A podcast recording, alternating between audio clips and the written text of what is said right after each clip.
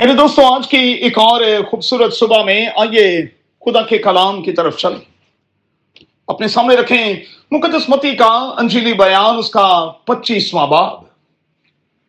آج صبح کے لیے ہمارا مضمون ہوگا ڈیلیڈ ڈسیزنس تاخیری فیصلے، وہ فیصلے جو سستی کے ساتھ کیے جائیں۔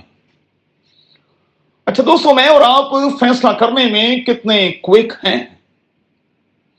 ایمرجنسی کی صورت میں میں اور آپ کتنی جلدی فیصلہ کر لیتے ہیں؟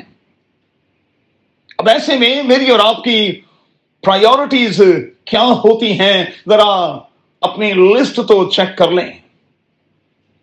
میں اور آپ فیصلہ کرنے میں لیزی اور سست تو نہیں۔ یاد رہے کہ مسیحی زندگی ایک ایسی زندگی ہے جس میں سستی کی کوئی گنجائش نہیں۔ ہمیں تو تیار رہنا، چوکنا اور چوکس رہنا، ورنہ حالات بے وقوف کمواریوں کے جیسے ہو جائیں گے۔ یاد رکھیں، دلہا آنے والا ہے۔ بس ہمیں تیار رہنا ہے۔ ادھر ادھر کی باتوں میں اپنے آپ کو انگیج نہیں کرنا ہے۔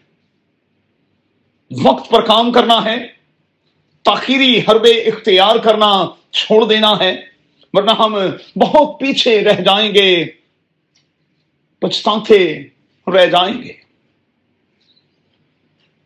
متی کی انجیل کے اس بیان کی روشنی میں کمواریاں کیا سوچتی تھیں؟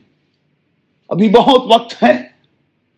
وہ سوچتی تھیں کہ دکانیں ابھی تو کھلی ہیں، کسی وقت بھی فائدہ اٹھایا جا سکتا ہے۔ وہ یہ بھی سوچتی تھیں کہ ادھار بھی تو لیا جا سکتا ہے، مدد بھی تو مانگی جا سکتی ہے۔ سو کیا ہوا؟ اداسی اور مایوسی کا انہیں سامنا کرنا پڑا۔